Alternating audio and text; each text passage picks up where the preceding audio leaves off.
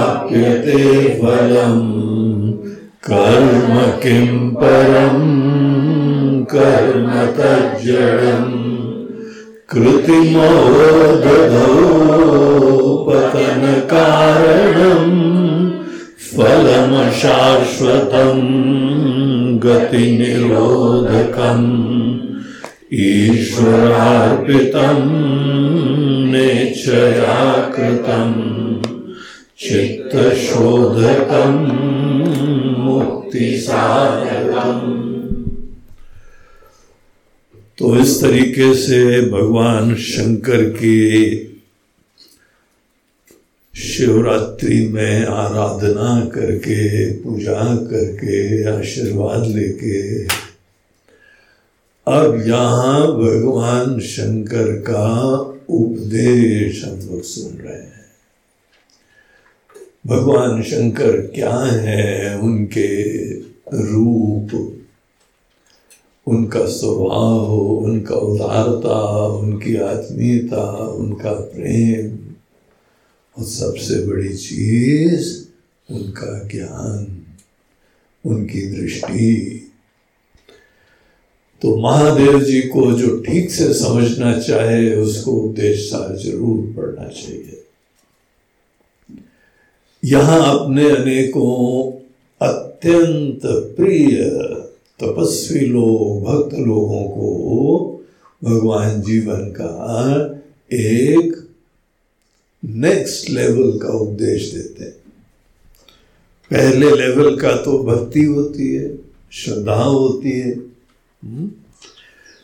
और वो ये लोग बहुत अच्छी तरह करते थे भक्ति के चक्कर में कर्म भी नहीं छोड़ते हैं जो भक्ति के चक्कर में बोले, भगवान, अब आप ही निपट लो।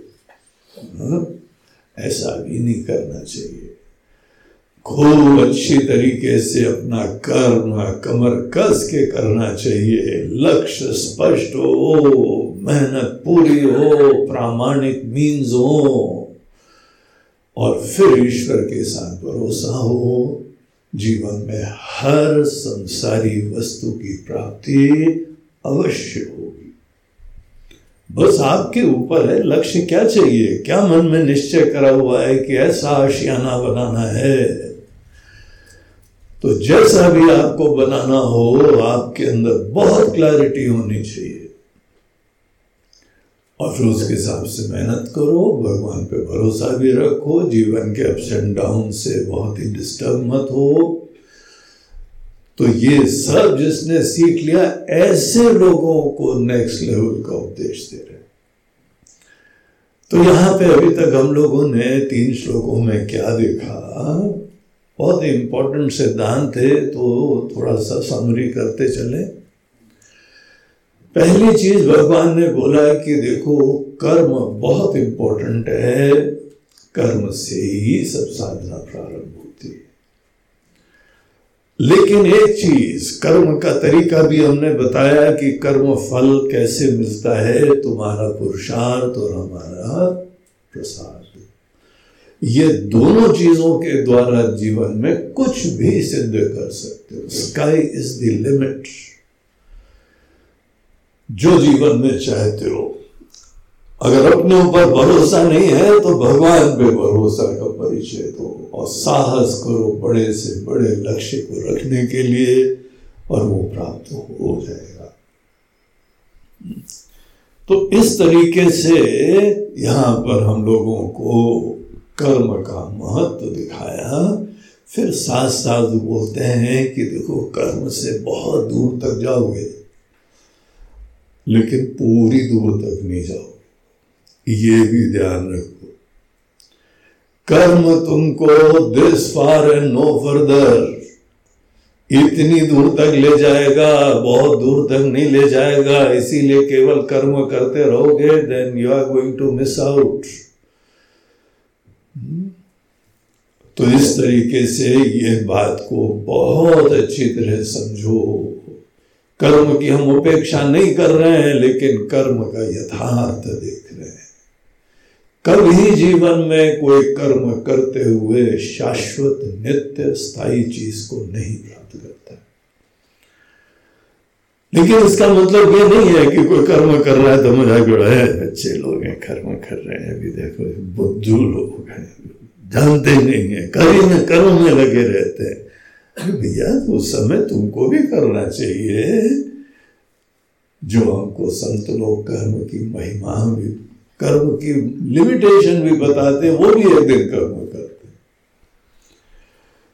इसीलिए कर्म की जो है, वह सार्वभौमिक निंदा कभी नहीं करनी चाहिए। ये रिलेटिव होता है। किसी के लिए परम आवश्यक होता है। अब छोटे बच्चे हैं, उनको जो है कर्म करना, खेलना है, पढ़ाई करनी है, और तुमको यहाँ पे क्या उद्देश्य, सार का क्या क्या सुन लिया? गए बोला इधर नालायक को इधर बैठो आके अभी तुमको हम बताते हैं, कर्म से कुछ नहीं होता है। उनके लिए क्या उचित है वो? तो इसीलिए ऐसा नहीं करना चाहिए। गीता में भी भगवान बोलते हैं कि बुद्धि भेदम न जनहित किसी के मन के अंदर भ्रम उत्पन्न करो, तुम्हारे अंदर किसी चीज़ के प्रति फैसिनेशन है और तुमने दूसरों का खंडन करना चालू कर। ऐसा नहीं करना। हर चीज़ का कोई ना कोई किसी न किसी के लिए रोल होता है। इसीलिए कर्म का अनेक अनेक लोगों के लिए अत्यंत महत्व होता है। लेकिन हाँ ये हमको याद रखना चाहिए कि आप घर से तीर्थ यात्रा पे निकल रहे हैं। ऑटो पे बैठे, फिर जाके स्टेशन पहुँचे, वहाँ ट्रेन में बैठे। कितनी दूर तक ले जाती है ट्रेन? लेकिन ट्रेन आपको आपके गंतव्य तक नहीं ले जाएगी। एक दिन छोड़ना पड़ेगा। एक दिन दूसरे साधन का आश्रय लेना पड़ता है। पता लगा कि ये हरिद्वार ऋषिकेश में रुक गई, उसके बाद दूसरा साधन पकड़ो। और दूसरा साधन पकड़ के फिर पता लगा कि बहुत ही आगे तक चले गए, फिर वो भी छोड़ो। फिर घोड़ा पकड़ो। घोड़ा पकड़ने के उपरांत ये थोड़ी राणा प्रताप जी की तरीके से मंदिर के अंदर भी घोड़े में जा रहे हो। एक समय घोड़ा भी छोड़ो, चप्पल भी छोड़ो। अनेकों जगह तो कपड़े भी चेंज करवा देते हैं। कपड़े भी ये जीन्स पहन के आए, झुक भी नहीं पाओगे। हम्म? एक घर में हम गए तो माता जी बड़ी भगत थी। गुरु जी के पैर छुओ बेटा इतना टाइट जीन्स पहना था, वो यूँ छुप रहा था।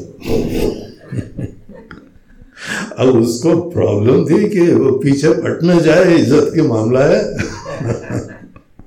तो बड़े एंगल से छू रहा था। और दादी जी ने गला पकड़ा ऐसे करना चाहिए। अनेकों मंदिरों में तो कपड़े चेंज करवाते हैं साउथ इंडिया में जाके देखो, लुंगी पहनवाएँगे, धोती पहनवाएँगे। कोई सिले कपड़े नहीं पहनते। हम लोग के आश्रमों में ट्रेडिशनल प्राचीन आश्रमों में हम लोग भी यहाँ पे देखो कुर्ता उर्ता पहने हुए हैं ना। वहाँ जाके सब सुधर जाते हैं। वहाँ एक कपड़ा मात्र पहनना होता है, सिला कपड़ा नॉट अलाउड कैसे लपेटो दैट इज़ योर आर्ट बाकी केवल बगैर सिला कपड़ा पहनो। और वो बुढ़े बुढ़े महात्मा लोग बैठे रहते हैं, देखते घूरते ये कौन आ गया एक बार हमने ग्लास राइट साइड में लेफ़्ट साइड में रख लिया।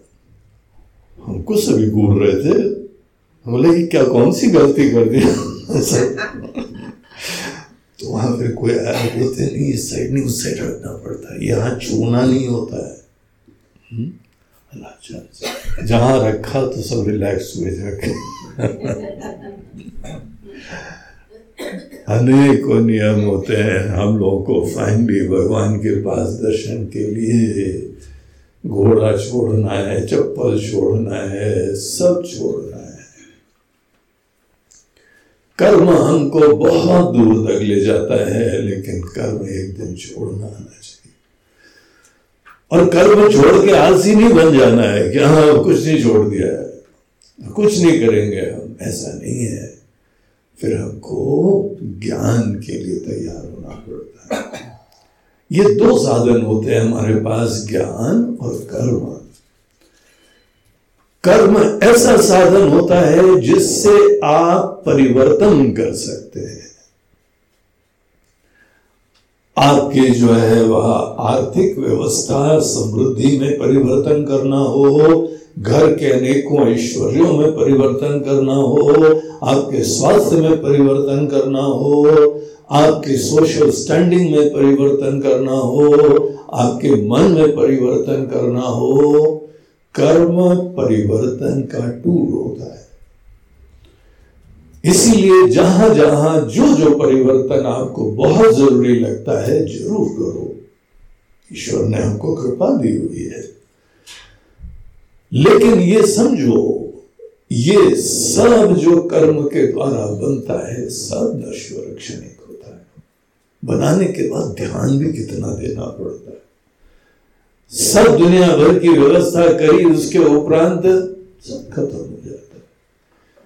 जैसे शिव जी का श्रृंगार श्रृंगार में देखो, सब लोगों ने कितनी मेहनत करी, कितना बढ़िया श्रृंगार करा। इतनी बढ़िया बढ़िया जो है, शिव जी के चेहरा, उनका मुँह, उनकी नाक, उनका बाल, सब चीज़ें। फिर शिव जी ने क्या दिखाया? रात की पूजा आते आते सब त्याग कर दिया उन्होंने। सब खत्म हो गया। फिर भोलेनाथ जी बैठे मात्र शिवलिंग। फिर नए सिरे से करो। कर्म इसी प्रकार की चीज़ है, कुछ भी बना लो, सब एक दिन नष्ट हो जाएगा। कई बार तो तुम्हारे सामने नष्ट हो जाएगा। इसीलिए बहुत ज़्यादा उसके ऊपर डिपेंड मत हो, बड़े आसक्त मत हो, ये कन्वीनियंसेस उत्पन्न करो। जो हमारे जीवन में आवश्यकता है, थोड़ी बहुत वो जरूरतें ज़रूर पूरी करो। और उसके उपरांत जो चीज़ हमको प्राप्त करनी होती है, वो ज्ञान का सामर्थ्य होता है। समझ, बुद्धि बड़ी बढ़िया शार्प इंटेलिजेंट हो। और ज्ञान में कोई परिवर्तन नहीं करना पड़ता है। बहुत ही सुंदर ज्ञान होता है, बड़ा यूनिक होता है। ज्ञान में परिवर्तन नहीं करते हैं, ज्ञान में ठीक से आँखें खोलते हैं। देखिए, इसी समय यहाँ पे क्या क्या विराजमान है? आपको पता है, इस मोमेंट में इतनी सारी अद्भुत सी चीज़ें विराजमान है जो हम लोगों को पता ही नहीं है। इस समय यहाँ ईश्वर की एक पूरी रचना बनी हुई है। साथ ईश्वर खड़े हुए हैं। कैन यू बिलीव इट ज्ञानी लोग जो है, देख रहे बोलते सिया राम मैं, सब जग जानी, करो प्रणाम, जोरी युग पानी, बोलते कहाँ खड़े बताओ महाराज सब जानी, पूरा जग, सिया राम मैं जानी। बोलते हैं, अरे जानी, तू कहाँ है जानी? हम तो ढूंढ रहे हैं तुमको, मेरी जान। कहाँ है आप? हम तो ना जानी, और वो सब जानी, हा? इसमें इशू क्या है? ऐसा नहीं है कि हम अभी ये सब परिवर्तन कर देंगे और ये सब पर्दा हटा देंगे। भैया, बैठे रहो, कुछ नहीं होएगा। पर्दे में पीछे है ही नहीं, वो सामने खड़े पर्दे के। कर्म फेल हो गया। किसी भी प्रकार के परिवर्तन की ज़रूरत नहीं है। आँख खोलने की ज़रूरत है। हमारी अवेयरनेस डीप होनी चाहिए, सूक्ष्म होनी चाहिए। ये एक डिपार्टमेंट होता है ज्ञान का। ज्ञान में दुनिया को भी नहीं बदलते हैं और एक समय बाद मन को भी नहीं बदलते हैं। बदलने का अध्याय खत्म। अब फैकल्टी शार्प हो गई बुद्धि इंटेलिजेंट हो गई, सूक्ष्म हो गई अब अपने मन बुद्धि को मात्र बहुत अलर्टली देखते हैं, यथार्थ दर्शन। तो ये यहाँ पर नेक्स्ट फ़ेज़ जीवन का हर व्यक्ति को उसमें ग्रेजुएट करना चाहिए। शुरुआत में परिवर्तन करो। जो कुछ परिवर्तन करके किसी की सेवा भी करनी हो, अपनी आवश्यकताएँ पूर्ति करनी हो, परिवार की करनी हो, सब करो। कोई हम लोग के शास्त्र नहीं बोलते हैं कि ये सब छोड़ छाड़ दो। जो भी ऐसा बोले सब छोड़ो, क्या यहाँ है तो उसको गीता पढ़ाओ। अर्जुन छोड़ के जाने की इच्छा कर रहा था, भगवान ने कान पकड़ के चलो, करो। ये कर्म यहाँ पे कर्तव्य करना चाहिए और तुम कर्म नहीं कर रहे हो। इजी रास्ता अपना रहे हो, भागोड़े बन रहे हो। तो वो तो हम लोग के शास्त्र नहीं बोलते हैं। कर्म ज़रूर करो और वो भी उस आर्ट से करो जो भगवान ने दिखाया है। कि कर्म फल भगवान लाते हैं, तुम्हारा डिपार्टमेंट एक है, कर्म करना, फिर फल वो देना तो ये सब चीज़ें यहाँ दिखाने के उपरांत भगवान बोलते हैं, कर्म की लिमिटेशन भी याद रखो। कर्म से कभी भी नित्य चीज़ की प्राप्ति नहीं होती है, इसीलिए एक दिन शांत होके बैठना सीखो। और आँखें खोलने का निश्चय करो, खो गया ऐसे देखो। तुम क्या हो, तुमको ये भी नहीं पता है। दुनिया क्या है, ये भी नहीं पता है। अनेकों सुंदर साहित्य पढ़ो, कवियों के वाणी देखो, वचन देखो, कैसे दुनिया को देखते हैं ना? कालिदास जी ने जो है, मेघदूत लिखा है ग्रंथ। मेघदूत मतलब बादल। पानी को बरसाने के दूत हैं बादल। बादलों के ऊपर पूरा ग्रंथ लिख डाला। आपने बादल में पूरा साहित्य देखा कभी? हमको उतना कुछ नहीं दिखाई पड़ता है ना हमको दिखता ही नहीं है एक हमको याद है बचपन में डेफोडिल्स करके कविता पढ़ी थी विलियम वर्ड्सवर्थ तो हमको यूके जाने का मौका मिला स्कॉटलैंड के एरिया में ये डैफोडिल्स थे उनका घर भी वही था तो हमने अपने होश से बोला कि हमको जो है ना वो देखना है। इतने बढ़िया फूल होते हैं दिव्य डैफ़ोडिल बोलता यही तो है। वो सामने थे। हमने देखा, हमको वो सुंदरता तो दिखाई नहीं पड़ रही थी। तो हाँ सुंदरता देखने के लिए कवि की नज़रें चाहिए। शेर, शायरी, ये सब हम लोगों को अनेकों जो है गहराई की दृष्टि दिखाते हैं। दुनिया तो सामने है, यहाँ भगवान सामने है, दिव्यता सामने है, सुंदरता सामने है। एक जगह किसी ने कहा ब्यूटी इज़ नॉट समथिंग कि आपको किसी दूसरी जगह सुंदरता नहीं दिखती है। Beauty is something which you carry with you तुम्हारी नज़रों में होती है। तुम्हारी नज़रों में सुंदरता होती है तो तुमको सुंदरता चारोता दिखाई पड़ेगी। इस तरीके से हमको फैकल्टीज सुंदर बनाने के लिए शुरुआत में कर्म करने होते हैं। उसके उपरांत आँख खोलने की कोशिशें तो ये सब बात यहाँ बता के एक विषय के ऊपर हम लोगों ने कल चिंतन करा, जो भगवान बोलते हैं कि देखिए, ये कर्म जो है ना, बहुत ही समर्थ चीज़ होती बड़ी अद्भुत सी चीज़ होती है। कर्म के क्षेत्र में अनेकों लोग जाते हैं, कई लोग कर्म के क्षेत्र में जाके और फंस जाते हैं, जड़ हो जाते हैं, विकारी हो जाते हैं, तनाव से युक्त हो जाते हैं। दुनिया भर के विकार हो जाते हैं, केवल कर्मों में हमको ठीक से वो कला नहीं बताते कोई काम करते फेलियर हो जाते हैं। मन ही नहीं लगता है प्लानिंग ही नहीं होती है एटीट्यूड ठीक नहीं होती है। ये सब होता है ना कर्म में। तनाव दुनिया में कितनी बड़ी समस्या हो गई है। ऐसा भयंकर तनाव लोगों को है कि टाइम मैगजीन ने यूएस की बड़ी प्रसिद्ध मैगजीन है, उसने कवर पेज पे लिखा कि this is the epidemic of twenty century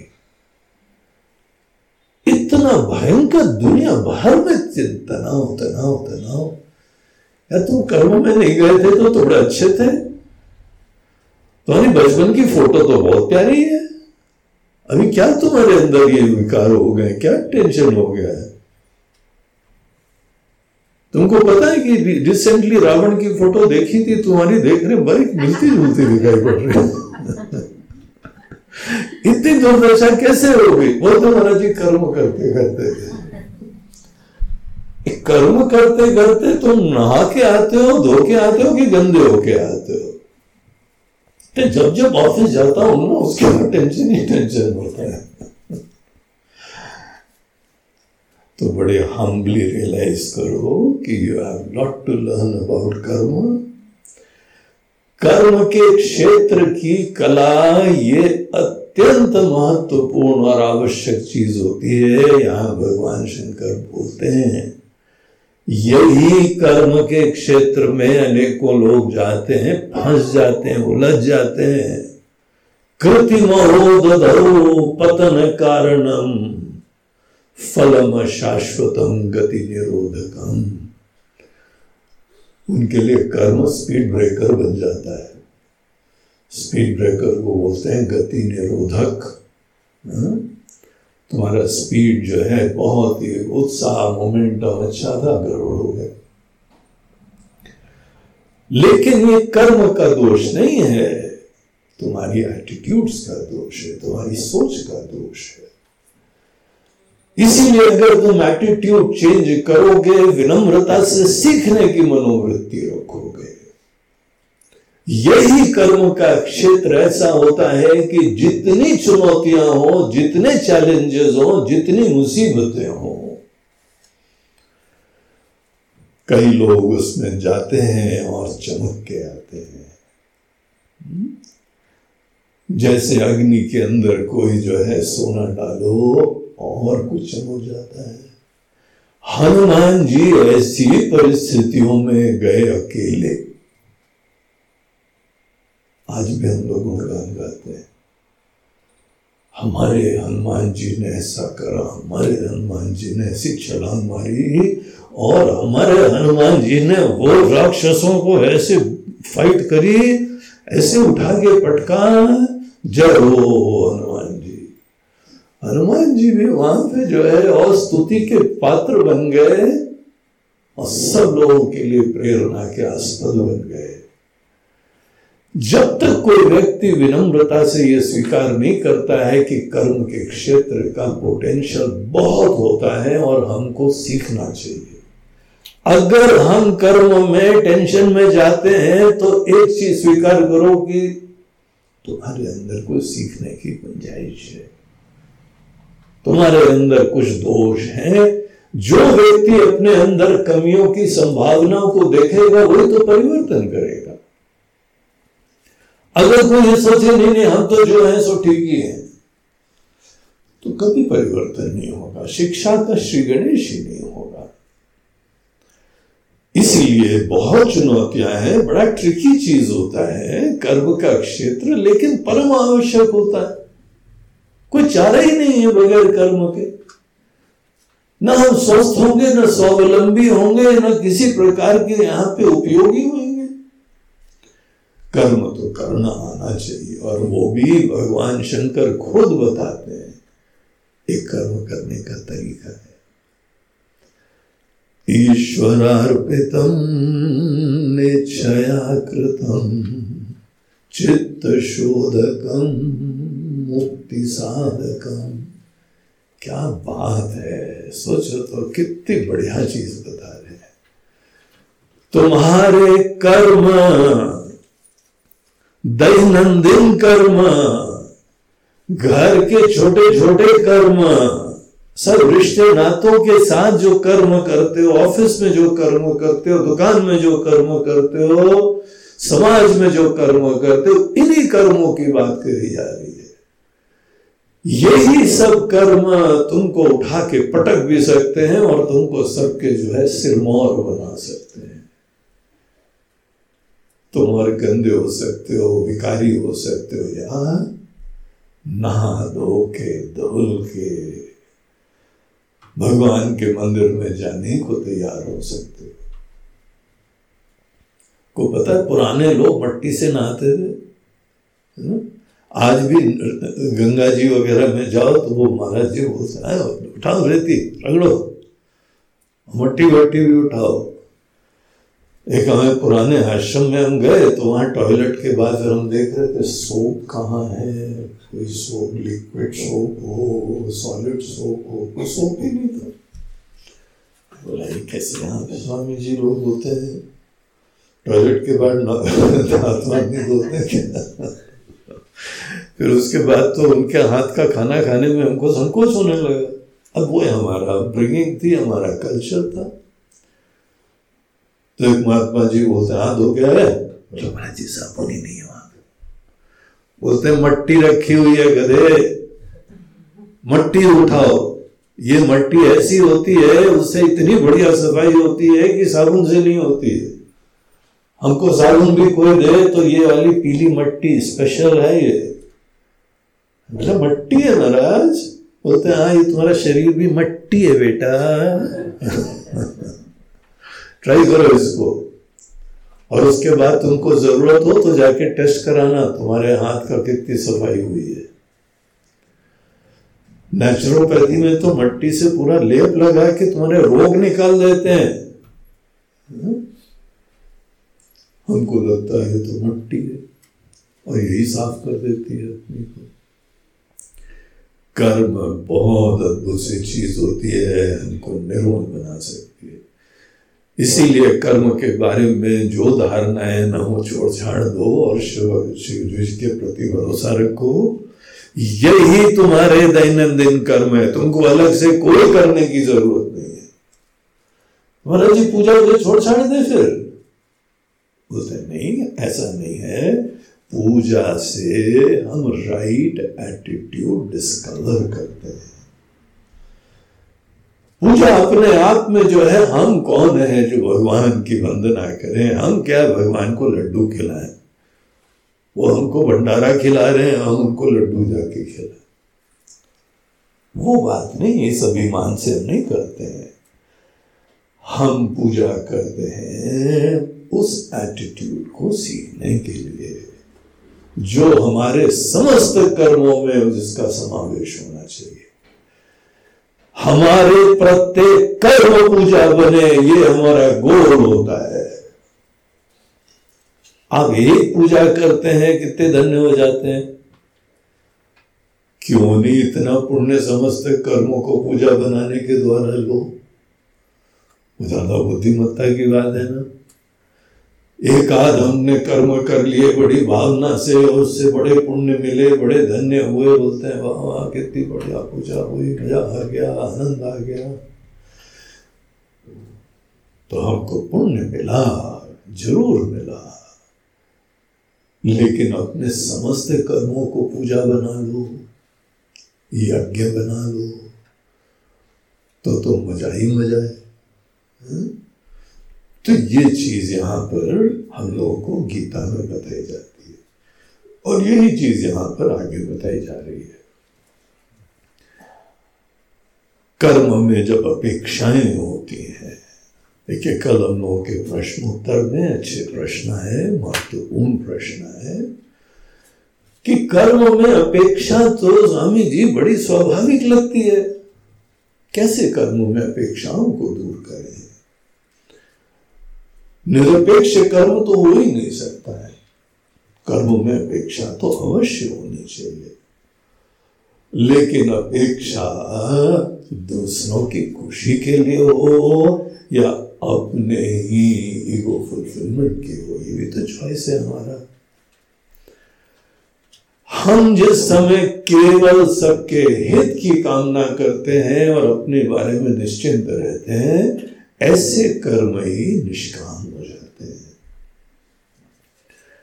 जब हमारे कर्म दूसरों के लिए हो और उसमें जो है अपनी भी गणित बनी रहे तो आपको टेंशन होगा आप फंस जाओ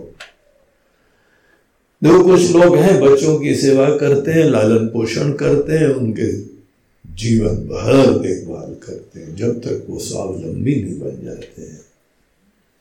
है ना कितनी तपस्या? इसीलिए तो बोलते हैं मात्र देवो भव पितृ देवो भव। तो हमारे लिए भगवान है। इतनी सेवा करी इन्होंने, हमारी। लालन पोषण करा।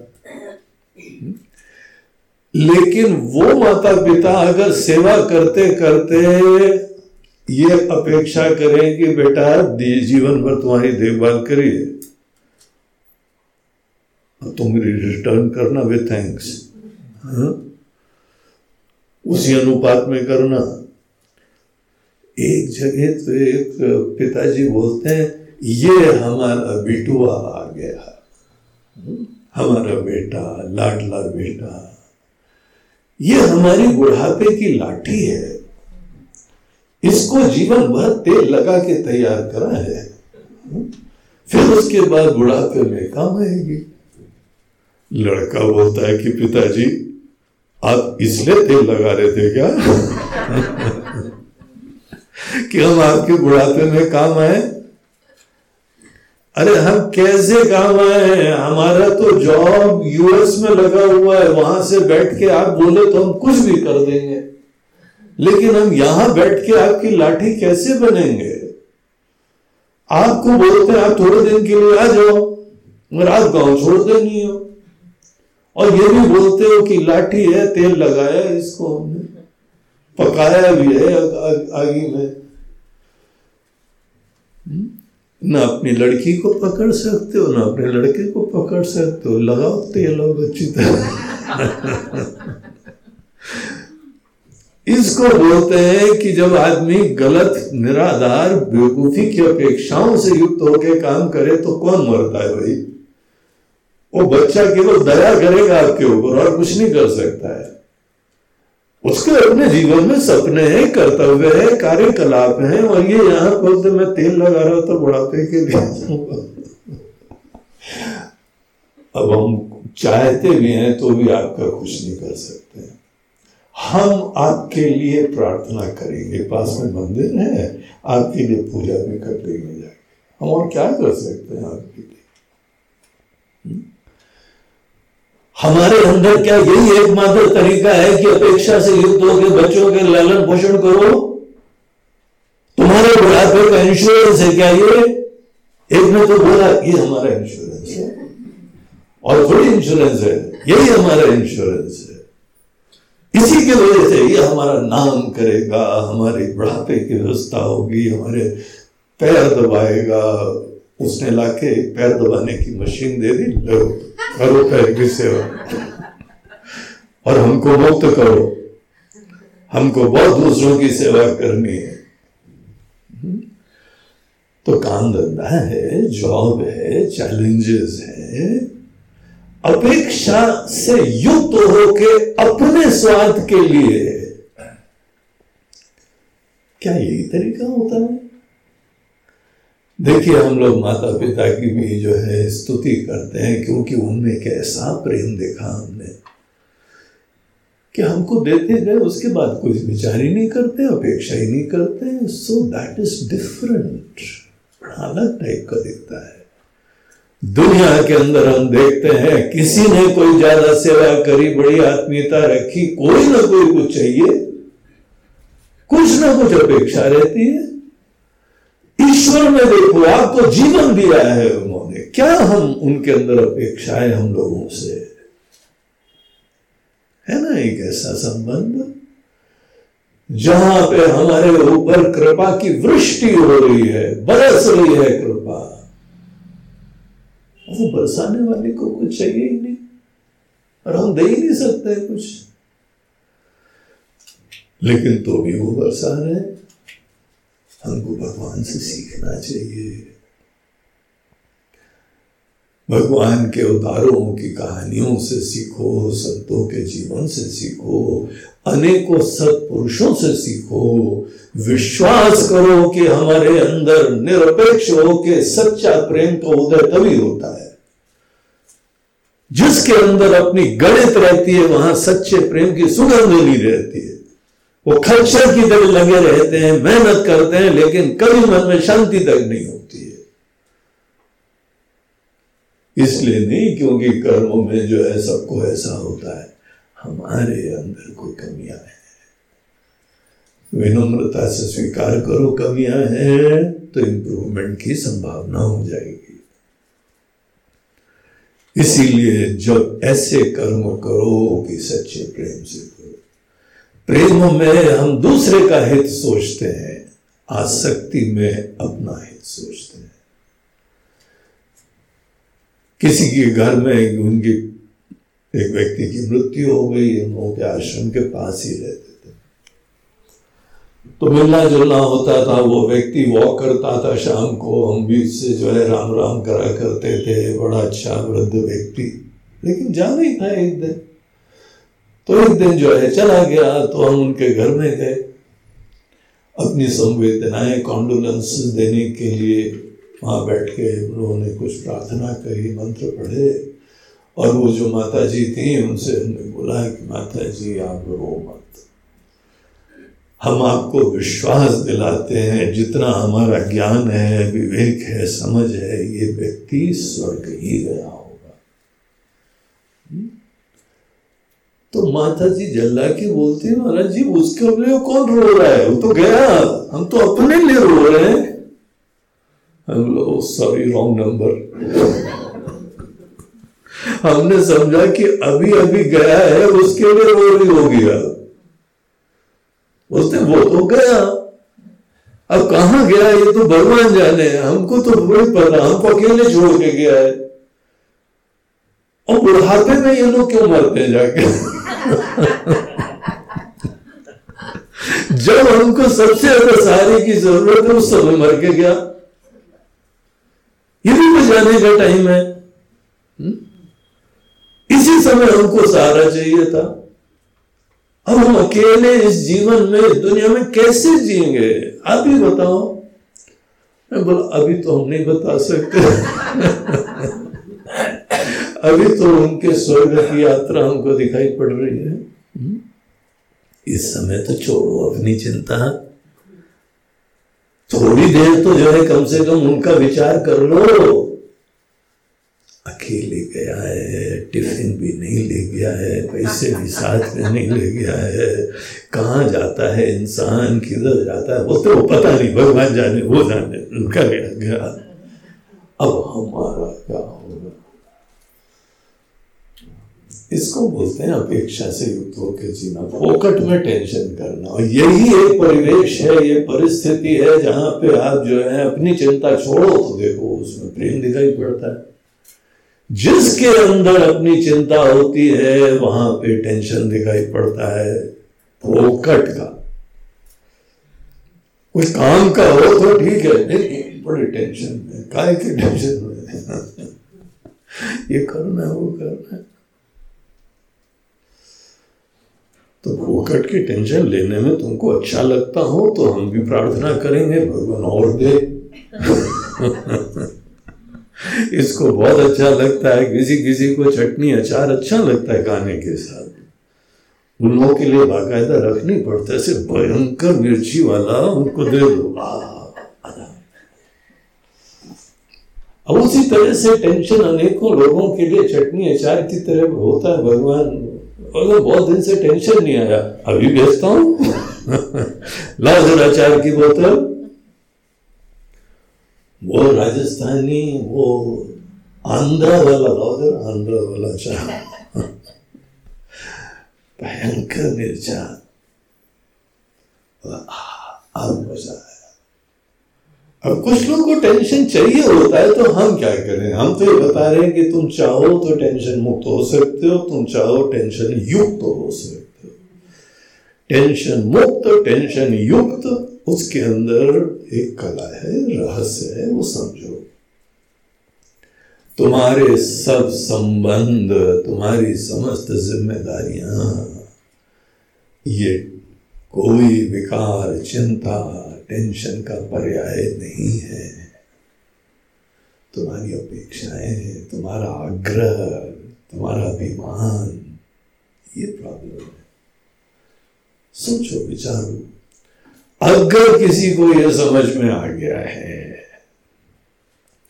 तो फिर उसके उपरांत बात आती है, ठीक है राजीव हमको समझ में आया है कि मन के अंदर कुछ टेंशन, अपेक्षाएँ आ जाती हैं अपनी चिंता आ जाती। मेरा क्या होगा? हम्म? तेरा क्या होगा? ये तो भगवान जाने मेरा क्या होगा? अरे जी, है सही है, गलत है, मगर है हमारा अंदर। अब आप बताइए, यहाँ से हमारी यात्रा कैसे हो? अभी कोई जो है ना, कोरोना में अपने सामने उन्होंने मृत्यु देखी लोगों की।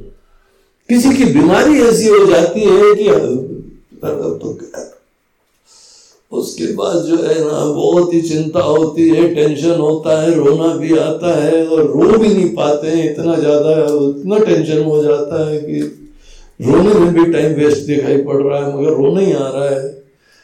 हालत हम ही जानते हैं, हमारी। हम जानते हैं हमारे अंदर की कमियाँ हैं। लेकिन कैसे ठीक करें?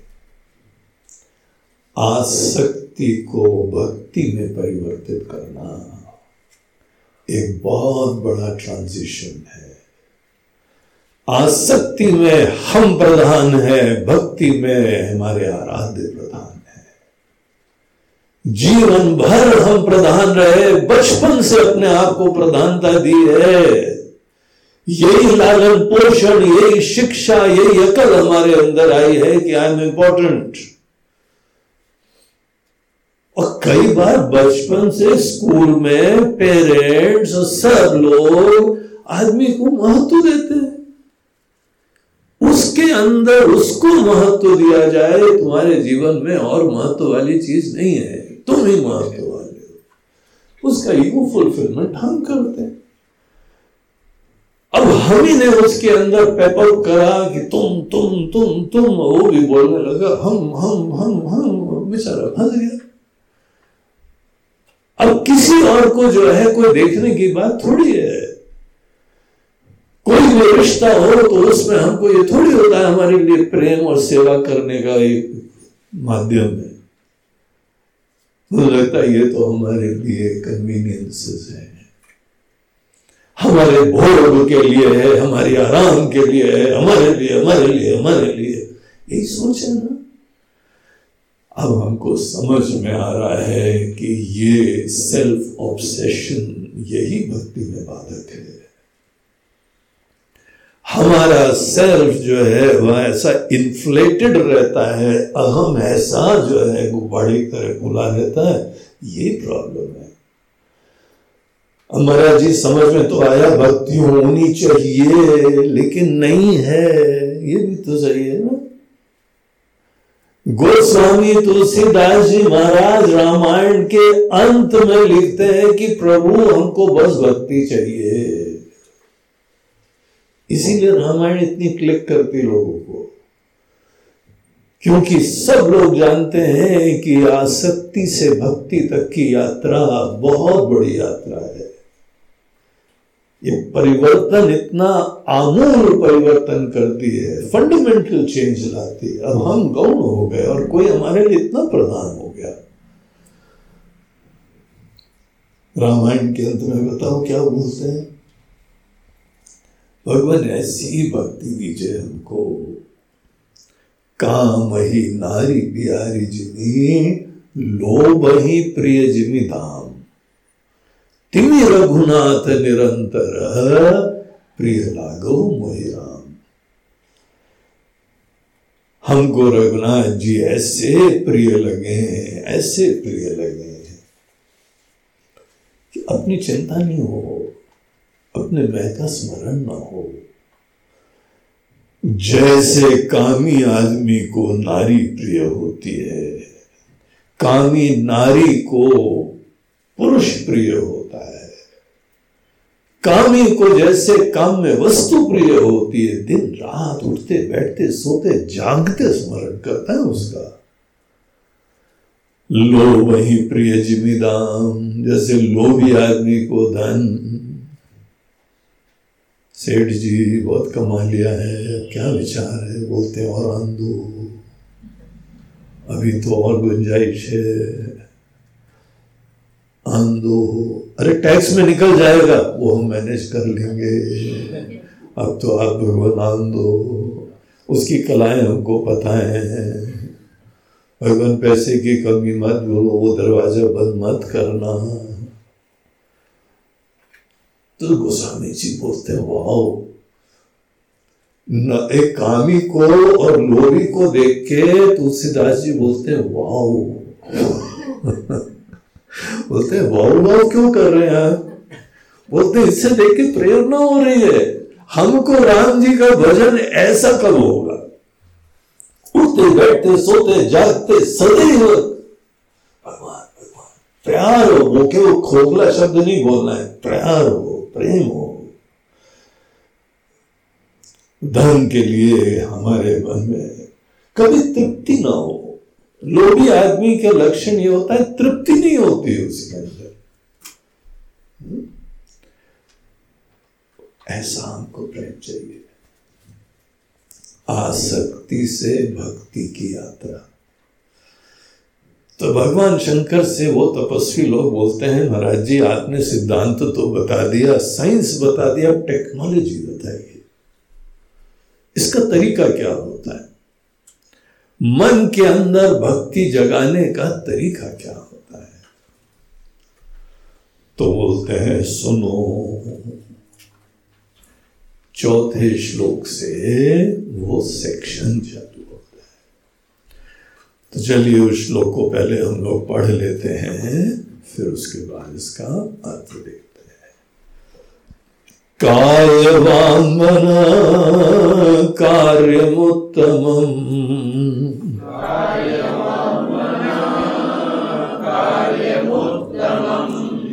पूजनं जपश्चिन्तनं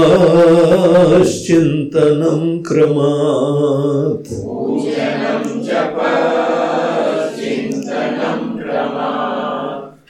काय वांग मन ये हमारी पर्सनालिटी के तीन लेवल्स हैं। काय मतलब शरीर, वांग मतलब वाणी और मन। शरीर, इंद्रिय और मन। ये हमारे तीन लेवल्स हैं फैकल्टीज के। धीमे धीमे सूक्ष्म शरीर हमको स्पष्ट रूप से देखता है, उसके अंदर इंद्रियों के सामर्थ होते हैं, जो कि हमको दुनिया के पाँच विषयों की संवेदनाएँ उत्पन्न करने के द्वार होते हैं। इंद्रियों से ही जागत के पाँच विषय देखे जाते हैं।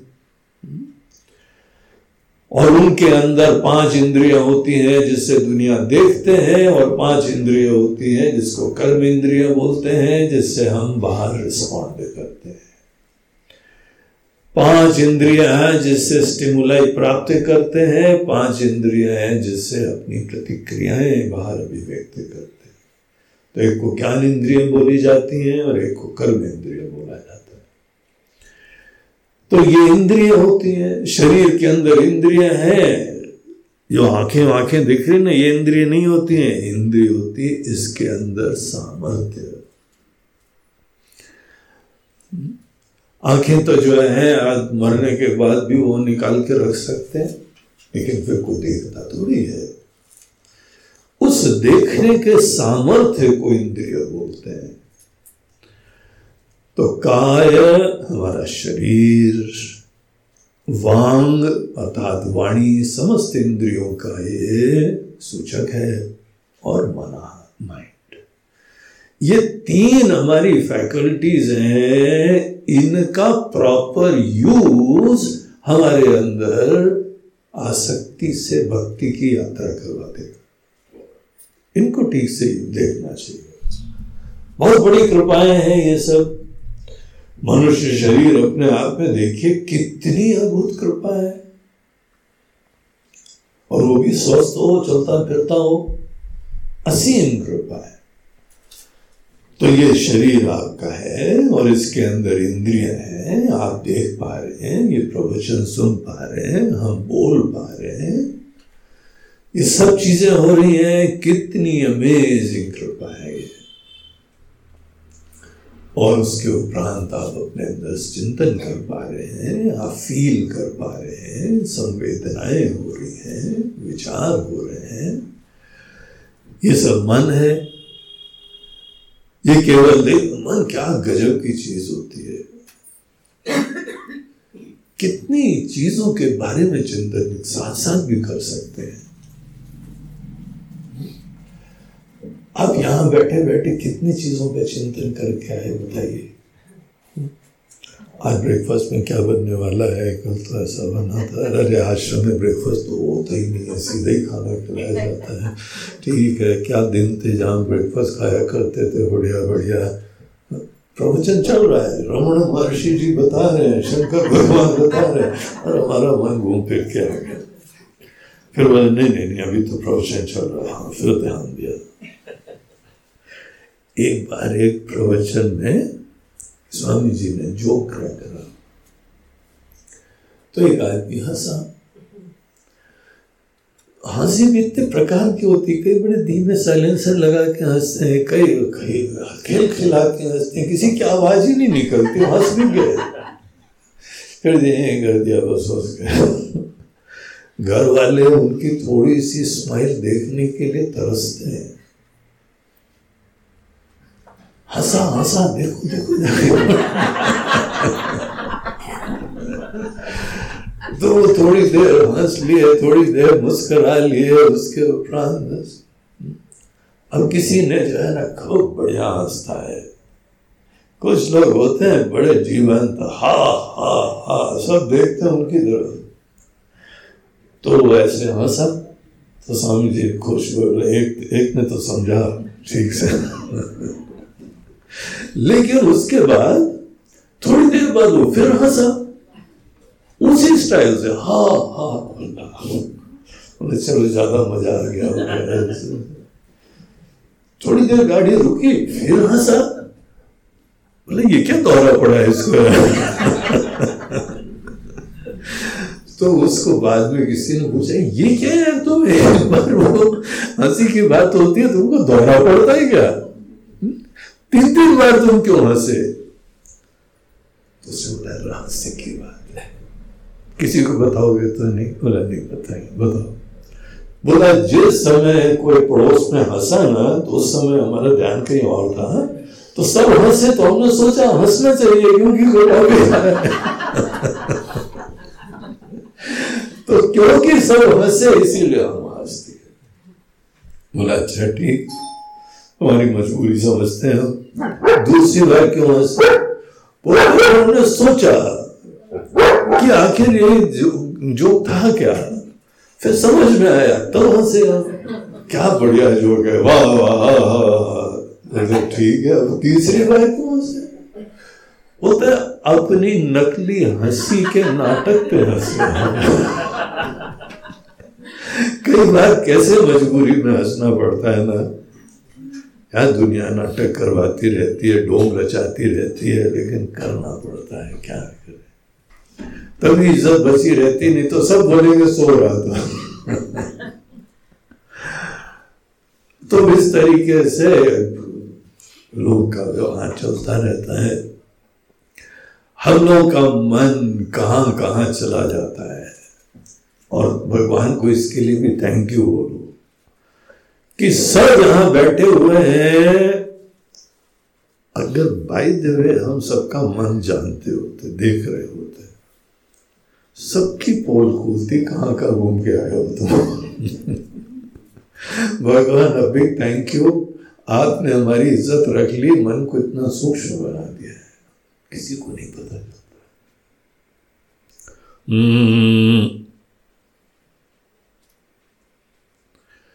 तो इस तरीके से ये शरीर, इंद्रिया और मन। ये तीन हमारे को आशीर्वाद है। पहले तो इनको आशीर्वाद देखो।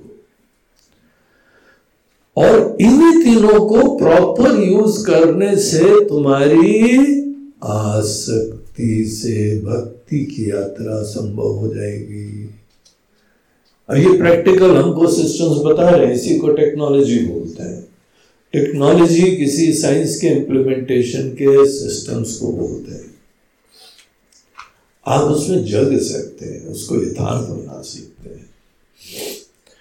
तो बोलते ये तीन जो है, हमको आशीर्वाद मिले हुए हैं, मनुष्य जीवन में। अब जब कोई व्यक्ति इन तीनों लेवल्स के ऊपर सबसे उत्तम काम करता है, सबसे बढ़िया तरीका होता है इनके यूज़ का तरीका होता है। उसको भक्ति प्राप्त हो जाएगी।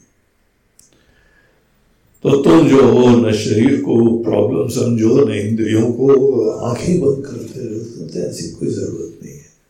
आँखें खोल सकते हो। ईश्वर ने दुनिया बनाई है, ईश्वर सामने खड़े हुए हैं, तुम आँखें बंद करके बैठे हो?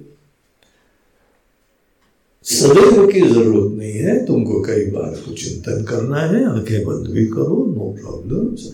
लेकिन ये इंद्रियों का यूज़ करने का तरीका होता है, जिससे तुम्हारे मन में प्यार जग सकता है।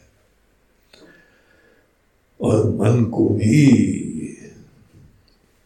मिस्टर मनी राम जो है ना, सबको वतन करते हैं। मन महाराज जी शांति कैसे करे? मन शांति नहीं होता है मन ऐसा होता है। हम्म, होता है। जो जितना समर्थ होता है उतने ज़्यादा हमको आशीर्वाद भी दे सकता है मुसीबत भी दे सकता है। ये मन के सामर्थ्य का सूचक है। तो काय वान मना कार्य उत्तम इन तीनों लेवल का कार्य आपका शरीर स्वस्थ होना चाहिए हृष्ट पुष्ट होना चाहिए, हल्का होना चाहिए। शरीर के अनेकों पैरामीटर्स होते हैं।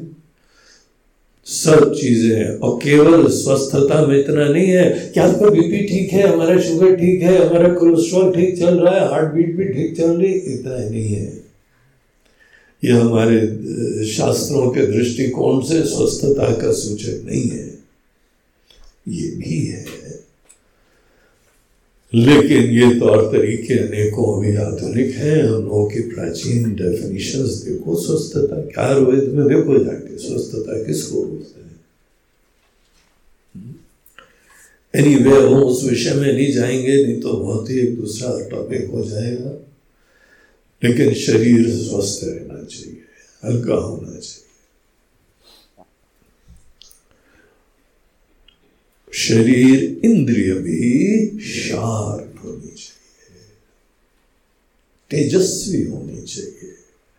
किसी किसी की आँखों में देखो एक तेजस्विता होती है। किसी की आँखों में डलनेस होती है। किसी में संवेदना ही नहीं होती है। देखो देखो देखो, कितनी बढ़िया चिड़िया, देखो, दिखाई पड़ी राज़ी हमको तो ही दिखाई पड़ रहा है, चिड़िया बढ़िया तो दिखाई नहीं पड़ रही है। फल तोड़ो और खाए अब जैसे अर्जुन की कहानी आती है ना, उनके गुरु जी ने बोला तीर कमान चलाना सिखा रहे थे, चिड़िया दिखाई। बाद में सबसे बोला, क्या देख रहा है तुमको? बोलते, महाराज जी पेड़ दिख रहा है। बोलते, चलो रिजेक्ट करा रहे दूसरे को बोला, तुमको क्या दिख रहा है बोलते मौसम बड़ा अच्छा है। इस समय पकोड़े हो जाए तो और अच्छा है। तो रिजेक्ट भगवत किनारे तीसरे को वो भीम थे भाई, खाने वाले। फिर तीसरे को बुलाया एक को डाली दिखाई पड़ी, एक को जो है कुछ दिखाई पड़ा, पत्ते दिखाई पड़े, किसी को फूल दिखाई पड़ा, किसी को फल दिखाई पड़ा। अर्जुन से पूछा तो बोला हमको तुम्हारा जी आपने जैसा बताया। आपके ज्ञान के अनुरूप हमको तो पक्षी की आँख मात्र दिख रही है और कुछ नहीं दिख रहा। तो ये नज़रों का तकाजा है आपको क्या दिख रहा है, आपकी इंद्रियाँ किस चीज़ की संवेदनाएँ उत्पन्न कर रही हैं, कितनी शार्प है, कितनी संवेदनशील है हम यहाँ पे अपने सब शिष्यों को बीच बीच में जंगल ले जाते हैं और संवेदनाओं का शिक्षा देते हैं। देखो जरा खोल के देखो। दुनिया देखो। विशेष रूप से हम लोग जो है ना, पक्षियों के बड़े प्रेमी हो गए अनेकों ने तो बताया, महाराज जी, आपसे अब से जुड़े हमको अनेकों पक्षियों के नाम पता लगे, नहीं तो कौआ तोता और मैना इसके अलावा पक्षी नहीं बताते कोई और भी बर्ड्स होती हैं क्या? अब हमको पता लगा क्या क्या बर्ड्स होती हैं। देखना, सीखने लगे हैं। तो इंद्रियों की संवेदनाएँ होती है। और मन की भी सुंदरता होती है। किसी का मन मंदिर की तरह होता है, किसी का मन कचरे दान की तरह डंपिंग ग्राउंड कुछ भी डंप करता रहता है। ये तीन चीज़ों पे भगवान शंकर बोल रहे हैं, ध्यान दो। और इनके एक उत्तम कर्म होते हैं। बेस्ट पॉसिबल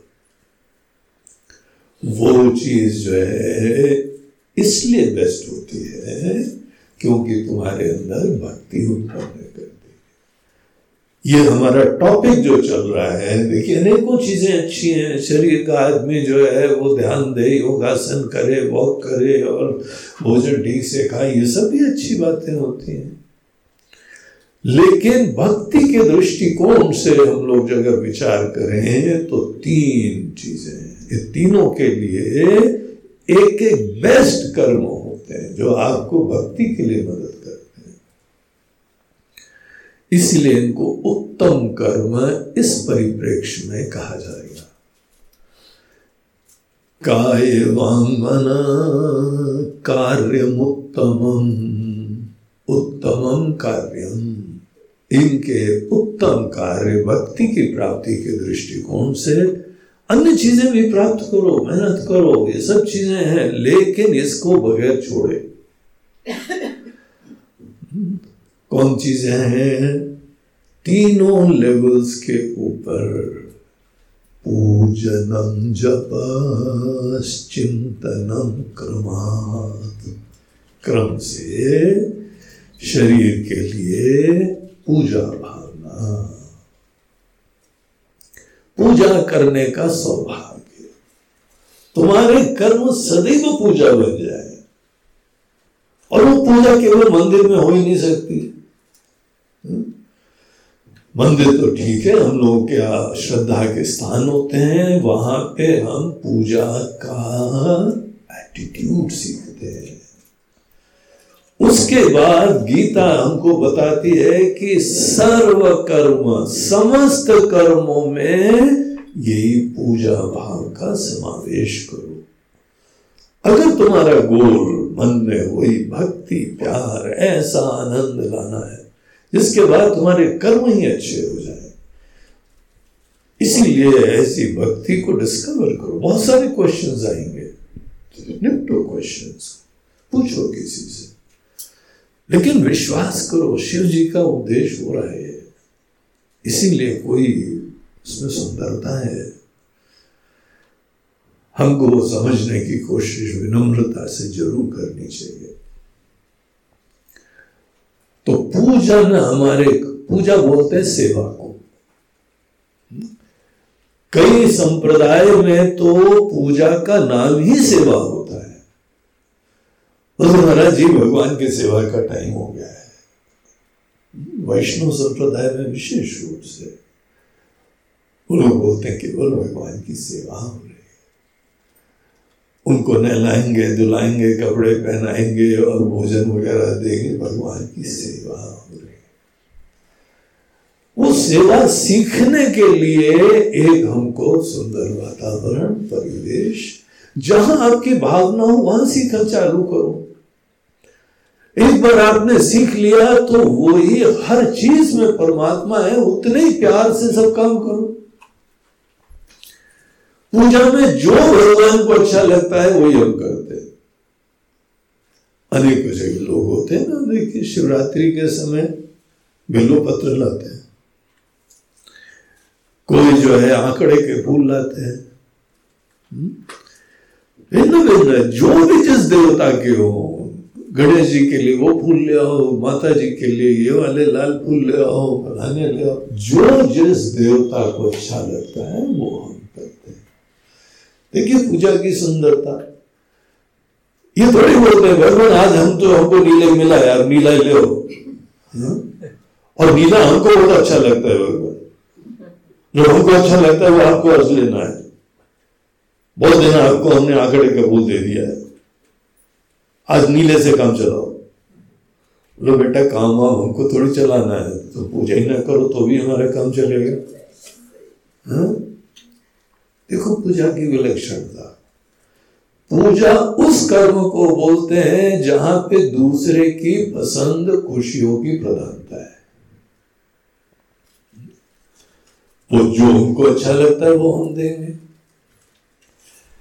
एक हमको जो है अकबर बीरबल की संदर्भ में कहानी याद आती है। एक बार बादशाह अकबर बैठ के जो है भोजन कर रहे थे। बीरबल भी उनके साथ थे। तो उस दिन बैंगन बना था। तो बैंगन बड़ा अच्छा बना था तो बादशाह सलामत हम्म, बादशाह सलामत उसकी तारीफ़ करने लगे वाह वाह वाह क्या बैंगन बना तो जहाँ उन्होंने बैंगन की तारीफ़ करी तो बीरबल बोले हाँ महाराज जी बहुत बढ़िया और आपने देखा है पॉइंट नोट करा है, बैंगन। बैंगन सब्जियों का बादशाह होता है महाराज। इसीलिए अच्छा बनना भी है। बनाने वाले की भी तारीफ़ है। एक खानसामा ने बहुत अच्छा बनाया, बड़े प्यार से बनाया, लेकिन बैंगन भी कितनी बढ़िया चीज़ होती है। क्या होता है बैंगन में भाई बीरबल तुम तो बैंगन की भजन करने लगे। उसने नियम वायदे में बता रहे हैं, बैंगन इज़ दी ओनली सब्ज़ी। With a crown on its head अब बैंगन को रख के देखो सामने कभी तो ध्यान दो इतनी बढ़िया बढ़िया चीज़ें बनी हुई हैं बैंगन को जब आप रखो तो खाता पीता घर का दिखाई पड़ता मोटा था जाए और पेट ऐसा है और सर के ऊपर एक मुकुट होता है और मुकुट भी नीचे बाकायदा डिज़ाइन की कटिंग होती है उसमें है ना तो बीरबल ने बताया, भाषा बड़े खुश हो गए, बोलते वाह ध्यान नहीं दिया यार, बहुत बढ़िया चीज़ बताई तुमने। उसी समय खानसामा भी आ गया, उसने बोला तो बैंगन का भजन चल रहा है? तो दूसरे दिन के भोजन के लिए उसने बैंगन स्पेशली ऑर्डर करा। आज फिर से बैंगन बनाते हैं, थोड़ा डिफरेंट फ्लेवर का बना लेकिन ये बादशाह लोग बड़ी बिगड़ी और औलादें होती हैं, एक ही सब्ज़ी दूसरे दिन रिपीट हो जाए तो मुसीबत हो जाती है। तो बैंगन फिर परसा गया तो बादशाह से क्या है यार बैंगन बैंगन बैंगन भी कोई सब्ज़ी बनाई है, बेकार बनाई है। तो बीरबल बोलते हैं हाँ महाराज जी, क्या बैंगन होता है? आपने ध्यान दिया, बैंगन, बेगुणत्वात बैंगन जिसमें कोई गुण नहीं होता है, जो बेगुण होता है, उसको बैंगन बोलते हैं। तो बादशाह ने बड़ा ध्यान से इनको देखा, बोलते, बे पैदे के लोटे, कल वहाँ लुढ़क गए, आज यहाँ लुढ़क गए। कल बैंगन की स्तुति कर रहे थे, आज बैंगन की निंदा कर रहे हो। कहा गया तुम्हारा मुकुट? तो वो हाथ जोड़ के बोलते हैं, महाराज जी, हम बैंगन के थोड़ी भक्त हैं, हम तो आपके भक्त हैं। आपको जो अच्छा लगता है, वो हमको अच्छा लगता है। कल आपको बैंगन अच्छा लगा तो हमारी बुद्धि, हमारा विचार, हमारा पूरा तरीका सोचने का उसके हिसाब से डर गया आज आपको बैंगन नहीं अच्छा लगा तो हमारी फैकल्टीज देखिए कैसे काम करती है। हमको न पास्ट याद रहता है, न अपने प्रेफरेंसेस याद रहते हैं, हमको आपकी भावना याद रहती है। आपको बैंगन नहीं पसंद है तो बैंगन के अंदर दोष ढूंढ लूँगा मैं। लेकिन आपके हाँ में हाँ मिलाना मेरा काम ये बीरबल की स्मार्टनेस होती थी। सेवा में हमारे जो भी आराध्य होते हैं, जो भी आपके प्रिय लोग होते हैं, उनको जो प्रिय होता है, वो करने में आनंद आता है। जो भी अच्छा लगता है, वो हम थोड़ी हैं बोलने वाले नहीं आपको अच्छा लगता है? आपको नहीं करना चाहिए, आपको ऐसा करना चाहिए। अब हम करेला वरेला पहले नहीं खाते थे, अब खाने लगे हैं, सुधर गए भगवान ने जो है वो ऐसी बीमारी दी है कि सब करेले के कैप्सूल भी खिलाते हैं। तो पहले नहीं खाते थे।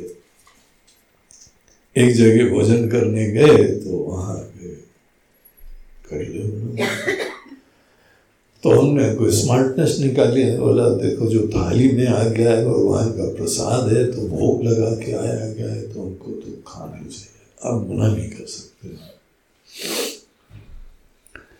तो हमने उस बोला कि ऐसा करते हैं। कड़वी दवाई पहले निकाल लेते हैं, फिर मीठी मीठी दवाई खाएँगे बाद में। तो करेला पहले खा लिया। तो माता जी बड़ी ध्यान से देख और उनकी गणित ऐसी थी कि जो इंसान को सबसे अच्छा लगता है, वो पहले खाता है। तो उन्होंने निर्णय कर लिया कि ये स्वामी जी को नाम ही दे दिया। करेले वाले स्वामी जी आ रहे हैं। और उसी शहर में दूसरी जगह भोजन पे जाना था। तो ये दूसरे घर वालों ने फ़ोन करा। बोला, कल तुम्हारे वहाँ वो गुरु जी आए थे, क्या भोजन अच्छा लगता है? बोलते, कुछ भी बाकी बनाओ, नहीं बनाओ, करेला वहाँ पर भी करेला। हाँ? अब उस जगह करेले ने हमारा साथ नहीं छोड़ा। अच्छा उनकी भावना क्या थी? कितनी निर्मल, कोमल भावना थी। वो बेचारी सिंसियरली वही काम कर रही थी जो हमको प्रिय इसीलिए उनका दोष भी नहीं दे सकते, यद्यपि उन्होंने बड़ी पीड़ा दी उनको। लेकिन वो पूरी निर्दोष थी। हम तो उन्हें भक्ति भावना देख रहे हैं, सेवा भावना देख रहे हैं। सेवा भावना सदैव दूसरे की पसंद को ध्यान में रखे करा जाता आग्रह थोड़ी करते हैं। नहीं नहीं केरल नहीं केरल नहीं खाना है, आज ये खाना है। भैया, हमको पसंद क्या करें? बस इतनी सेवा होती है। इसी को पूजा बोलते हैं। पूजा में, यज्ञ में, सेवा में दूसरे की खुशी आपकी खुशियों से ज़्यादा इंपॉर्टेंट हो जाती है। आपकी प्रेफरेंसेस आपकी पसंदगी, नापसंदगी क्या आप किनारे कर सकते हैं? नहीं करोगे तो दुखी रहोगे।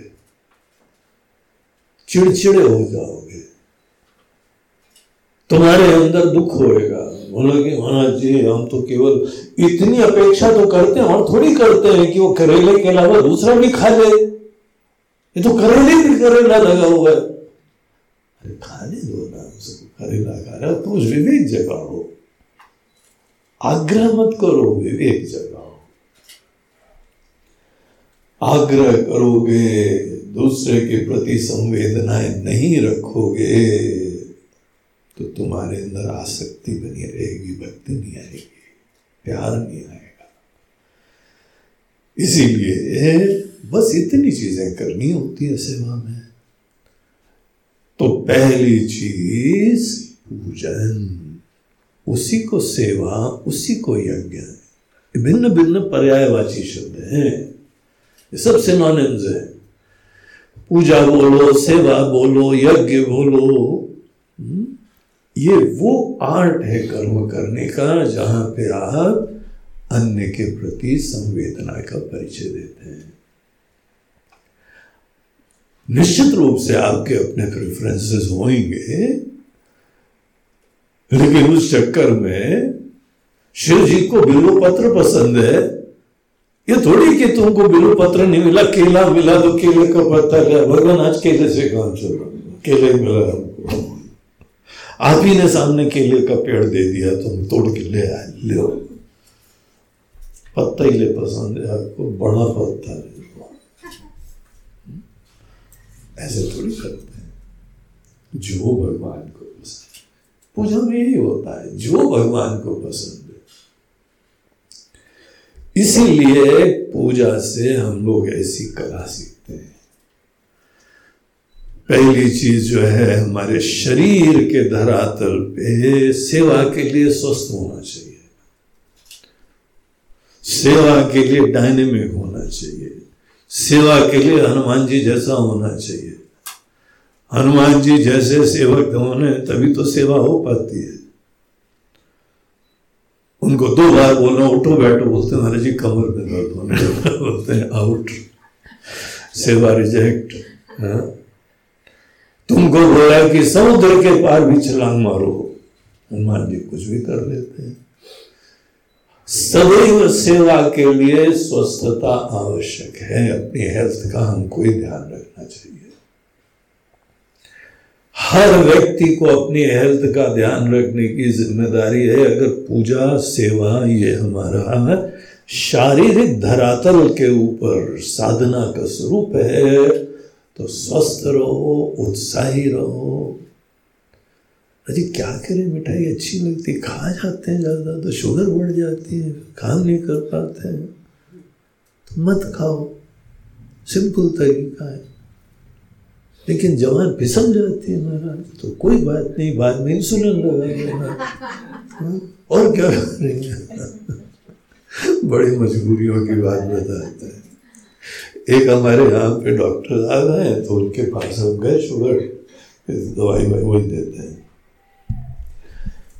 तो बोलने लगे कि हाँ स्वामी जी, शुगर थोड़ी ज़्यादा है, ठीक करो, उसका खाने का ध्यान रखो। बोला, डॉक्टर साहब, क्या बताया आपको? हम लोग स्वामी जी लोग, भिक्षुक लोग, किसी के घर जाए, जो बनता है खाते तो डॉक्टर साहब बड़े फिलोसफिकल स्टाइल में बोलते हैं कि महाराज जी खा लेना, लेकिन कम खा लो। ये किसने बोला है कि जितना परस से जाए खीर सभी की से लपेट जानी है आपको? एक चम्मच ले लेना। अब उनके तर्क के सामने हम कुछ नहीं बोलती, बंद हो गई मैं बोला हम सत वचन सत वचन विवेक का तो हमको परिचय देना है ना? स्वस्थता हमारी स्वस्थता हमारी ज़िम्मेदारी है, किसी और की नहीं। इसीलिए अपने शरीर की स्वस्थता रखो, शारीरिक धरातल के ऊपर अगर भक्ति की प्राप्ति की मन में प्यार जगे, इसलिए आपको गोल्स रखने हैं तो डायनेमिकली सेवा करो। सबकी साथ से सेवा करो, दौड़ भाग के सेवा करो। घर के अंदर सेवा करो, शादी ब्याह हो जाए तो वहाँ सेवा करो। सेवा को पकड़ के रखना चाहिए। सेवा से ही सब मेवा मिलते हैं, आपको पता है। सेवा करने वाले कम लोग होते हैं। इसीलिए ये माइनॉरिटी में होते हैं। उत्साह से सेवा करने वाले, दौड़ भाग के सेवा करने वाले, ये सब बड़े प्रेशस लोग होते हैं। यहाँ पर भी बहुत सारे भक्त आते हैं, हम नोट करते रहते हैं, सेवा भावी कौन है? यही काम का है। बाकी सब सेवा करवाते रहते हैं, ये आते हैं, सेवा करते हैं आगे। वो हमको बड़े प्रिय होते हैं। उन्होंने हमारे अंदर भी भक्ति, प्यार जगा दिया, उनके मन में भी प्यार जग तो क्या सेवा की महिमा है? इसीलिए सेवा में अपर हैंड रहता है। दौड़ भाग के सेवा करते रहोगे तो तुम सबके लिए प्रिय, आदरणीय, महत्वपूर्ण, आशीर्वाद के पात्र सब बन जाओगे। तो ये पूजन और शुरुआत में पूजा हम लोगों के जो रिचुअल होता है, वो केवल इस एटीट्यूड को डिस्कवर सीखने के लिए। ये साधना होती है। जिसका समावेश हमको अपने बाकी कर्मों में करना होता है। दूसरे लेवल के ऊपर, इंद्रियों के लेवल के ऊपर, वाणी के लेवल पर विशेष रूप से वाणी। बाकी सब इंद्रियाँ आवश्यक होती हैं, लेकिन वाणी बहुत महत्वपूर्ण होती है वाणी जो है जबान से होती है और जबान के दो काम होते हैं, खाना और बोलना। इसीलिए जबान की जो साधना होती है, सबसे कोमल होती है। और जितने बड़े बड़े युद्ध है ना, सबकी जवान से चालू होते हैं। अनेकों का हृदय टूट जाता है जवान से। इतने बगैर हड्डी के होती है। तोड़ के रख देती है किसी को। हृदय टूट जाता है। ऐसी भयंकर पोटेंशियल होता है। एक बार जो है दांतों में और जवान में लड़ाई हो गई। तो दांत बत्तीस और ये बेचारी अकेली। बोलते हैं, तमीज से रहो जरा। अपनी औकात में रहो। हम ठीक कर देंगे तुम क्या करोगे? हम कट खाएँगे। जवान कट जाएगी। और हम लोग बत्तीस हैं तुम अकेली हो। जवान बोलती है कि भाई, तुम बत्तीस हो, कठोर हो, चारों तरफ़ व्याप्त हो, लेकिन हमसे पंखा मत लो। कोमल को, मासूम को, अबला को, स्त्री को कभी कमज़ोर मत समझना ऐसे मारे जाओगे, पानी नहीं मिलेगा। अनेकों लोग मुंडी हिला रहे, बिल्कुल सच सच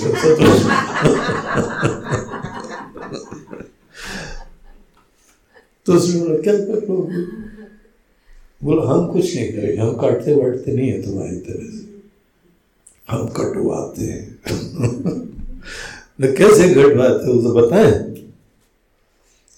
उसने सोचा बोला पता नहीं क्या करेगी? तो एक ऐसा गुंडा पहलवान के पास गई, वहाँ गाली दे दिया। घुमा के दिया और अनेकों रोड के ऊपर पड़ थे। अपना पूर्व इतिहास याद कर रहे थे, क्या जमाना था? तो एक कोमल चीज़ होती है, लेकिन एक इसका खाना और दूसरा बोलना। ये दो साधनाएँ परम कल्याणकारी, परम आवश्यक होती है, सब झमेले महाभारत चालू हुई द्रौपदी के बोलने की वजह से। रामायण की अनेकों ट्रेजेडीज चालू हुई कई कई मंत्रा के बोलने की वजह से। हिस्टोरिकल चीज़ें हो जाती हैं बोलने की वजह से। तो बोलना और खाना, ये दो चीज़ों पे विशेष ध्यान रखो, तुम इंद्रजीत हो जाओगे। बाकी सब इंद्रियाँ आसान है निपटना। लेकिन बोलना और खाना, ये जो सबसे कोमल है, इसको पकड़ना सबसे डिफ़िकल्ट होता है तो ये इंद्रियों के बारे में बोलते हैं कि देखो, इंद्रिय का काम होता है अभिव्यक्ति करना, बोलना। ऐसी चीज़ बोलना सीखो, मधुर वाणी बोलो। वेद इसके बारे में हमको बोलते हैं कि सत्यम वद प्रियम वद। हम्म? तो जो सच्चाई हो जो प्रिय हो, जो कल्याणकारी हो, जो थोड़े से शब्दों में बोलो, लेकिन बहुत अच्छा बोलो। इसकी अभ्यास करना पड़ता है, साधना करनी पड़ती है कॉन्शियसली एफर्ट करने पड़ते हैं। हर व्यक्ति के अंदर कोई ना कोई ईगो होता है, उसकी स्वाभिमान होता है। उसकी प्रतिष्ठा होती है, तुम्हारे बोलने के तरीके से तुम कितनी जगह मार खा जाते हो। अनेकों लोगों को कहा जाता है, तुम प्लीज़ कृपा करना, तुम मत बोलना निपट लेंगे। तुम जहाँ मुँह खोलते हो, भट्टा बैठ जाता है। हमारे पर भरोसा करो, हम निपट लेंगे। तुम मत बोलना? क्योंकि कुछ लोगों को कला नहीं है, सीखा नहीं है, कोशिश ही नहीं करी है। और ये शिक्षा मिलनी चाहिए व्यक्ति को। तुम्हारा जो है किसी ने कहा you should open your mouth only when तभी अपना मुँह खोलो, जिस समय तुम्हारा बोलना साइलेंस से भी ज़्यादा सुंदर शांति से भी ज़्यादा जब तुम्हारे शब्द सुंदर हो, तभी तुमको बोलना चाहिए। दूसरे के मन के अंदर विश्वास जगाओ, प्रेरणा जगाओ, उत्साह जगाओ, महत्व जगाओ। अनेकों लोग प्यासे होते हैं महत्व के लिए। ये दुनिया भर का मेकअप क्यों करते हैं? हम इंपॉर्टेंट है, हम बड़े स्पेशल इसीलिए करते हैं। दे दो ना थोड़ा महत्व बेचारा इतनी जगह जो है कपड़े ढूंढ ढाड़ के लाया है, पार्लर में घूम घाम के आया है तुम अगर एक बार बोल दो ना। हाँ क्या स्मार्ट लग रहे उसका काम बन गया। और तुम दुनिया में सबसे अच्छे इंसान हो जाओगे, क्योंकि कोई किसी को देखते ही नहीं है। हाँ हमने बड़ा स्पेशल पूरा ध्यान दिया और ऐसे हमने जो है वो उसकी तरह मूछे बनाई थी। वो कौन था? वो पायलट?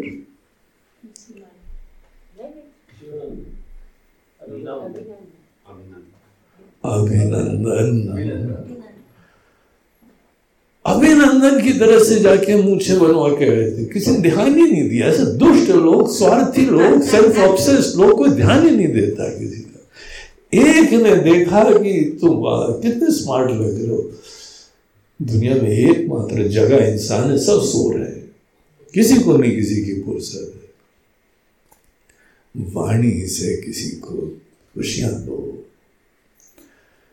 वाणी खोल के किसी को महत्व दो। प्यार दो। हाजी प्यार का आइडिया ही नहीं आता है। क्या बोला जाए प्यार में? सीखो यार, कोई किताब लाओ। अनेकों लोग लाते हैं how to write love letters जब समय आया तो पता ही नहीं क्या बोलना चाहिए। अपने मित्रों को बुलाते हैं, यार, कहीं पे प्यार हो गया, बोलते क्या है? उनको पता ही नहीं। सीखने योग्य है। सीखो। जब जब मुँह खोलो तो हाँ मधुर बोलो। प्रिय बोलो। हित वाला बोलो, सच्चाई वाला बोलो। ये बगैर अभ्यास के कोई साधना, कुछ भी सिद्ध नहीं होता है बगैर साधना के। इसकी साधना करनी पड़ती है। नहीं तो मत बोलो। अजी दैट इज़ वेरी डिफ़िकल्ट मौन, कुछ भी नहीं बोले हाँ थोड़ी देर ब्रेक तो लगाओ। उसके बाद सोचना कि बोलना है तो क्या बोलना के पहले मन में सोचो बेस्ट पॉसिबल तरीका क्या हो सकता है बोलने का?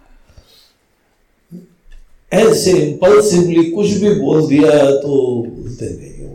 तरीका तुम्हारे कल्याण के लिए नहीं होगा। कई बार मुसीबतें ले आएगा। जब भी बोलना है, पहले विचार कर लो, फिर और बोलने में जब कहीं पे किसी को प्यार देना है, महत्व देना है, इज़्ज़त देनी है, प्रेरणा देनी है, खुशियाँ देनी है, वंदना करनी है, स्तुति करनी है, शेर शायरी में सीख लो थोड़े बहुत। क्या बुरा है? आखिर उससे किसी को महत्व तो दे रहे हो, किसी को प्यार दिखा रहे हो? ये तो तुमको तरीका ही नहीं पता है प्यार दिखाने का। कवियों से सीख के आ जाओ। ये नहीं है कि डायरी खोलो एक मिनट पता पूरा याद करके जाना। और फिर पूरे भाव से अपनी भावना की अभिव्यक्ति करना। वाणी से तुम चारों तरफ़ प्रेम के हम्म, विस्तार करो। ऐसे लोग दुखी हैं जीवन में। तुमसे मिलके अगर कोई दो पल, दो बाण दो शब्द भी तुम्हारे द्वारा सुन के खुशी प्राप्त करते हैं। नकली होगा तो पता लग जाएगा, ये नकली आदमी झूठ बोलता है। तो जेन्यून रहते हुए। और सुंदर महत्व किसी को देना। और उसके अंतर्गत भगवान शंकर बोलते हैं कि ईश्वर की वंदना, स्तुति करना, ये तो हम वाणी के क्षेत्र में सर्वोत्कृष्ट देखते ईश्वर जीवन के यथार्थ है। तुम वाणी से व्यवहार में सबका भी जो है, सेवा करो, महत्व दो, लेकिन तुम्हारी वाणी की सार्थकता ईश्वर की वंदना में होनी चाहिए उनका भजन करो, संकीर्तन करो। जब करो। तो अनेकों प्रकार से वाणी के प्रयोग होते हैं। एक होता है भजन करना, स्तोत्र का पाठ करना, श्लोकों की चैंटिंग करना। हम्म? जब करना। भजन एक चीज़ होता है, संकीर्तन एक चीज़ होता है। भजन में हम भगवान की एक लीला को लेके, एक प्रसंग को लेके गुणगान गाते हैं। संकीर्तन में एक ही नाम का भिन्न भिन्न मॉड्यूलेशन होते हैं। भिन्न भिन्न ट्यून्स में हुई चीज़। ऐसा लगता है कि वहाँ पे जो है ना, उसकी सुई अटक गई है। श्री राम, जय राम, जय जय राम ही अटकी वो तो आगे नहीं बढ़ रहे हैं महाराज जी। पता नहीं क्या कर रहे हैं। भूल गया आगे क्या बोलते, नहीं, ये संकीर्तन है, इसमें भिन्न भिन्न भाव से बोला जाता है। तो वाणी की अनेकों प्रकार की साधनाएँ होती हैं, भजन होते हैं डिफरेंट टाइप्स के। एक में जो है, वो हमारे अंदर भावना की अभिव्यक्ति होती है, और एक में श्रद्धा से युक्त होते हैं तो संस्कृत के पाठ वाठ होते हैं, श्रद्धा से होते हैं। और धीमे धीमे संस्कृत सीख लो तो श्रद्धा के साथ भावना भी हो जाती है। और फिर एक नाम को लेके उसको ही बोलो भिन्न भिन्न प्रकार से। तो ये वाणी की सबसे बढ़िया एक साधना हम मानते हैं, भक्ति की प्राप्ति के लिए।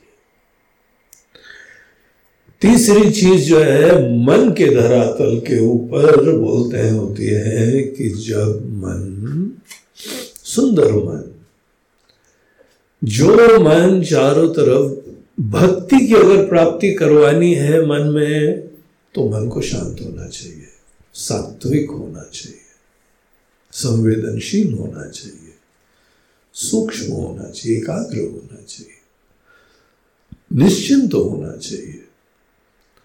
ये सब क्वालिटीज मन के लिए बहुत आवश्यक है, तभी भक्ति जगती है। दुनिया भर के टेंशन है, अभिमान है, विकार है, क्रोध है, द्वेष है तो ऐसे मन में भक्ति नहीं जगेगी। जैसे भगवान की मंदिर में जब प्रतिष्ठा करते हैं तो कितना पवित्रता लाते हैं। यज्ञ होता है, अनुष्ठान होता है, जल, तीर्थ के जल लाते हैं। उनसे शुद्ध करते हैं, तब जाके भगवान प्रतिष्ठित होते हैं पे उसी तरह से मन के अंदर प्रसन्नता, सात्विकता, दैवी गुण, शांति, ये सब कल्टीवेट करना पड़ता है। नेचुरली नहीं होते नेचुरली तो बचपन से जो संस्कार परिवेश में प्राप्त होते हैं, वैसे बन जाते रंग जाता है मन। लेकिन जब हमारे अंदर अवेयरनेस आती है तो धीमे धीमे अपने मन को हम जैसा चाहे बना सकते हैं। तो जिस मन के अंदर भक्ति हो, ईश्वर के प्रति प्यार हो तो वहाँ पे हमको अनेक अनेक सुंदर चीज़ें लानी पड़ती हैं। और उसका गोल यह है कि ईश्वर के प्रति भक्ति भावना से युक्त अब ईश्वर का ही चिंतन चलता है। ईश्वर जीवन की सत्य है। वो आपकी भी सच्चाई है। हमारी सच्चाई है, दुनिया की सच्चाई है, सबकी सच्चाई है, स्वामी है सबके। सब दुनिया थोड़े दिन में जो है सपने की तरह खत्म हो जाएगी। ईश्वर ही बचे रहते इसीलिए उनको जानने योग्य है। तो भक्ति के बाद चिंतन जब कोई करने लगे तो ये मन के धरातल पे उत्तम कार्यम काय मना कार्यमुत्तम। कार्यमुत्तम जो उत्तम कार्य, भक्ति के आप मन में प्यार जगा सकते हैं। सदैव आपके हृदय में भक्ति बनी रह सकती है। उसके लिए हमको शरीर, वाणी और मन। इन तीन धरातल पे पूजनम जब चिंतनम क्रमात। पूजन जब और चिंतन। भक्ति की प्राप्ति के लिए उत्तम कार्य तो ये यहाँ पे तीन चीज़ें भगवान ने सूत्र दिए। और इसी का विस्तार आगे के श्लोकों में करते हैं कि एग्जैक्टली exactly पूजन क्या होता है जब क्या होता है और चिंतन क्या होता है। आगे के तीन श्लोक पूजा, जप और चिंतन, इसके ऊपर ही और भगवान प्रकाश डालते हैं। और वो दिखाते हैं कि देखो, जो आदमी सदैव सेवा भाव से युक्त होता है, जिसकी सेवा पूजा बन गई है, ऐसे व्यक्ति की दृष्टि क्या होती है? वो चीज़ यहाँ पे आगे बताते हैं। तो हम लोग ये आगे के तीन श्लोक पढ़ लें। फिर उसके बाद अर्थ हम आपको अगले सेशन में दिखाएँगे। जगत ईशदी युक्त सेवनम।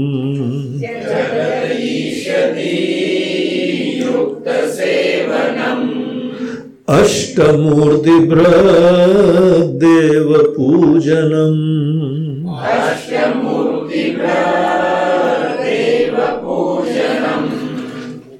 देव पूजनम उत्तमस्तवाद उच्चमन्दतः। चित्तजं जप ध्यानमुत्तमम्।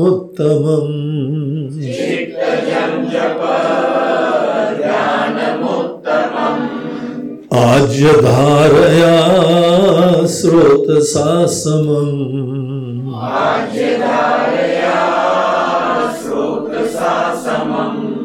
सरलचिन्तनं विरलतः परम्।